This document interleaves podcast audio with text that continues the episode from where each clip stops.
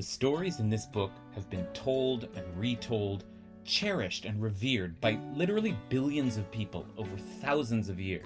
People have devoted their entire lives to studying this book. There are hundreds of thousands of commentaries on it, and many people believe that this book had to have been written by God.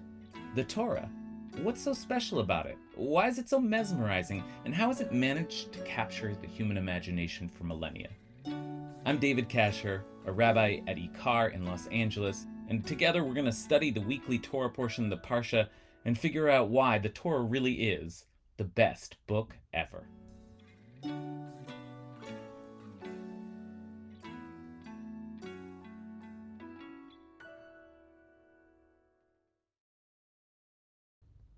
There's a story here. It's just another law in Deuteronomy's massive catalog of laws, but something in the way it's written sounds like a fragment from some lost legend. Listen. Ki tiyena leish shtei nashim, if a man has two wives, one loved and the other hated, and both the loved and the hated have borne him sons, but the firstborn is the son of the hated one. Then when he wills his property to his sons, he may not treat as firstborn the son of the loved one in disregard of the son of the hated one, who is older. Instead, he must accept the firstborn, the son of the hated one, and give him a double portion, since he is the first fruit of his vigor, Reshit Ono, and the birthright is his due. Now, these are just the rules of inheritance being clarified, but somehow it just breaks the heart to hear them. A hated wife, in the shadow of a beloved one, a husband's unfair disregard, and the poor child who was innocently born into disfavor. It reads like a story. And of course, it is one. It's Reuben's story. And the references are barely concealed. Jacob is the character we know who had multiple wives. Rachel was the one he loved, and Leah, his first wife, was the one that God saw was hated, the Torah says. Vayar Hashem ki snua Leah. Joseph, Rachel's firstborn, was the child that the Torah says Jacob loved above all his sons, ki ben zekunim hu lo, because he was the child of Jacob's old age. And, if there were still any doubt, the most unusual phrase in the law above, the first fruit of his vigor, is exactly the one that Jacob uses to describe Reuben in his final blessing to him.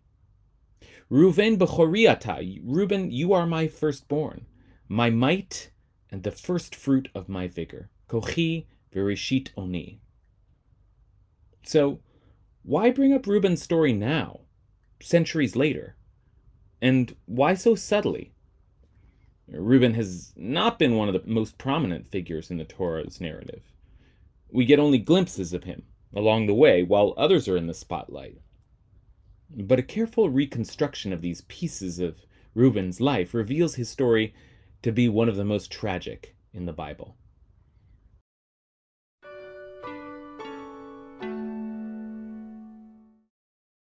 He is indeed the firstborn of Jacob's thirteen children.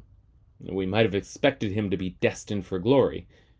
But even at the moment of his birth, there are signs of, of pain. Leah conceived, it says, and bore a son, and named him Reuben, meaning, see, a son. For she declared, Ki ra'a Hashem ba'oni, for the Lord has seen my affliction, and now my husband will love me. And the next time we hear about Reuben, it's a strange scene indeed. He's still a boy, the family is still growing, and his mother, Leah, and Rachel, his aunt, are still competing for Jacob's affections.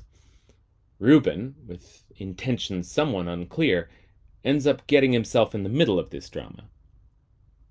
Once, it says, at the time of the wheat harvest, Reuben came upon some mandrakes in the field and brought them to his mother Leah. Rachel said to Leah, Please, give me some of your son's mandrakes. But she said back to her, Was it not enough for you to take away my husband that you would also take my son's mandrakes? And Rachel replied, I promise he shall lie with you tonight, in return for your son's mandrakes. The word for these mandrakes in Hebrew, dudaim, is related to love and suggests that they're some kind of aphrodisiac. In context, however, it seems that they must be understood to increase fertility. That's what Rachel needs, not love after all, but a child. Whatever they are, the deal goes down between the two women, and when Jacob comes home from the field that day, Leah tells him that he is now obligated to sleep with her. And it's Reuben, somewhat Oedipally, who secured her that right. We'll get back to the Oedipal, but for now, let's push forward in Reuben's life. As we've already said, Joseph is shown particular favoritism by Jacob, and this drives his brothers wild with hatred. And they decide to kill him and throw him into a pit. We remember this story as a team effort of all against one, but look how Reuben responds to their murderous plot. When Reuben heard of it, he tried to save him from them. He said, "Let us not take his life. Shed no blood, al tishbachu dam. Cast him into that pit out there in the wilderness, but do not send him to his death." For Reuben, the Torah says, intended to save him from them and return him to their father. Laman hatzil oto miadam lahashivo el aviv. Reuben was, in other words, playing the role of the firstborn and looking after the younger ones. He was the one brother who didn't want to kill Joseph from the start, and the only one who ever intended to bring him back home. But his plan failed. As we know, Joseph is sold by his brothers into slavery in Egypt. And this must have happened without Reuben present, because just afterwards we read, "When Reuben returned to the pit and saw that Joseph was not in the pit, he tore his clothes. He returned to his brothers and said, 'Hayeledenenu, the boy is gone. Va'ani, ana aniba. And now, what am I to do?'" And here we have the first sign that Reuben is cracking. He's failed in his capacity as the firstborn. He feels responsible for what's happened, but not so much that he's willing to confess. Likewise, he felt compelled to save Joseph, but not powerful enough to insist that the other brothers simply back off. He's a man torn between competing moral impulses, between bravery and cowardice. This inner conflict will continue and end up producing a man with instincts both noble and troubling. Years later, when Shimon has been captured by Joseph, who is calling for Benjamin to go down to Egypt, Jacob is understandably terrified of losing more children and refuses. Reuben, who must once again feel all the panic with the responsibility of the firstborn, this time for the brother closest to him in age, suddenly blurts out this disturbing offer. Reuben said to his father, "You may kill my two sons if I do not bring him back to you. Put Benjamin in my care, and I will return him to you." And Jacob, not surprisingly, declines. Because why would Jacob ever want to kill his own grandchildren? And what kind of father offers his own sons as a pledge? Certainly, someone willing to sacrifice his own children is not the person you trust your children to. Judah then steps up and offers himself as a pledge, and not his life, but his honor. And that Jacob accepts. And from then on, it's Judah who assumes the symbolic place of the firstborn. Reuben has failed, and he begins to fade into the background.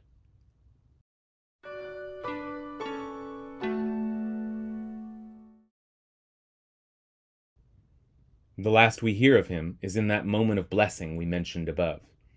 And yes, Jacob starts by calling him the first fruit of my vigor, exceeding in rank and exceeding in strength. Reuben must have grasped thirstily at those words, finally feeling his father's love. But then Jacob goes on. Pachaz kamayim al totar, unstable as water, you shall excel no longer. For when you mounted your father's bed, you disgraced yourself. As chilalta, my couch he mounted. Oh dear. And this isn't a blessing at all. It's more like a curse, and one filled with venom. Jacob is angry at Reuben, and, most bizarre, It sounds like he thinks Reuben has committed some kind of sexual transgression.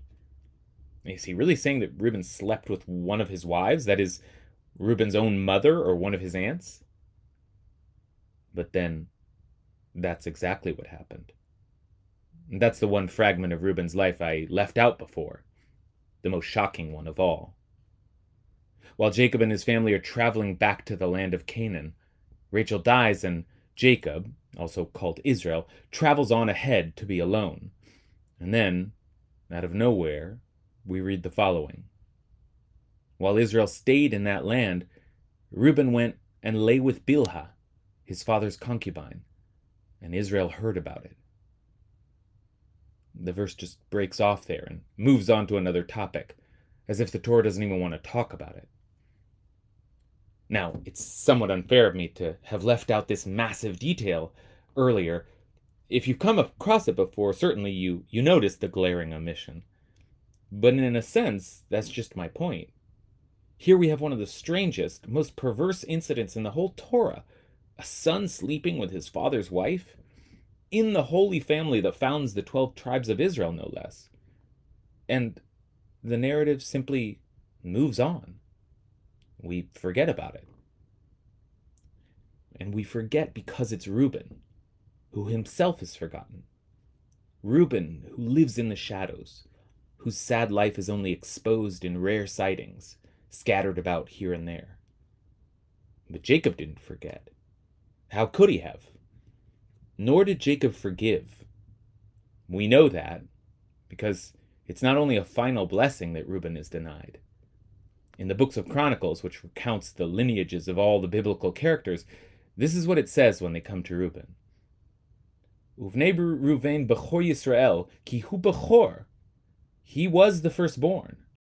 But when he defiled his father's bed, the birthright was given to the sons of Joseph, son of Israel. So he is not reckoned as firstborn in the genealogy. Reuben lost the birthright, not just symbolically, but literally.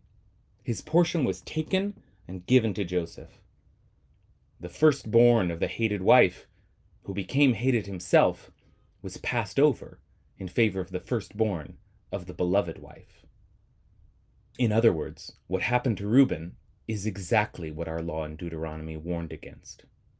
When he wills his property to his sons, he may not treat as firstborn the son of the loved one in disregard of the son of the hated one. The question is, was Reuben supposed to be an exception to the rule? Did he disgrace his father and himself so thoroughly that he deserved to have the birthright stripped from him? Lord knows his crime was appalling.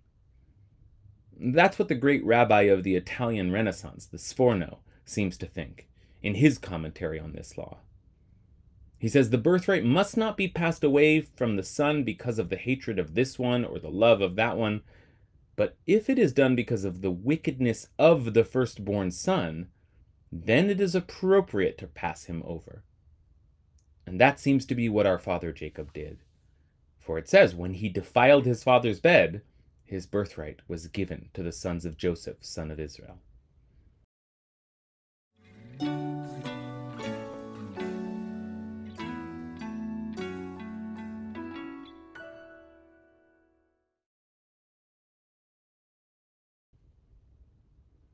But there's another possible reading of this law, with all its hints back to the story of Reuben.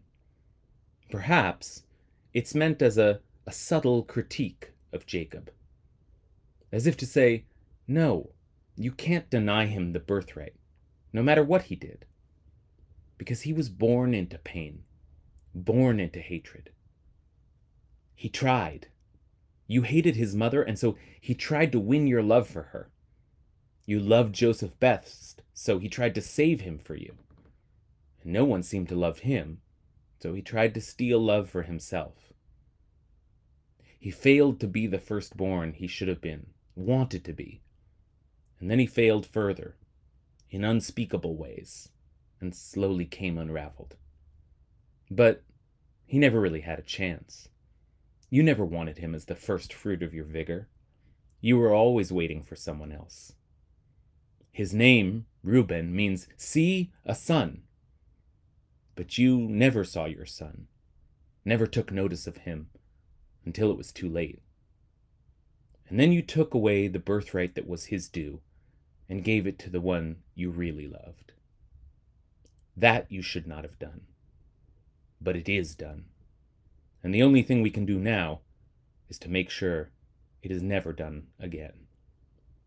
Reuben, we see you there, between the lines. Your story has not been lost.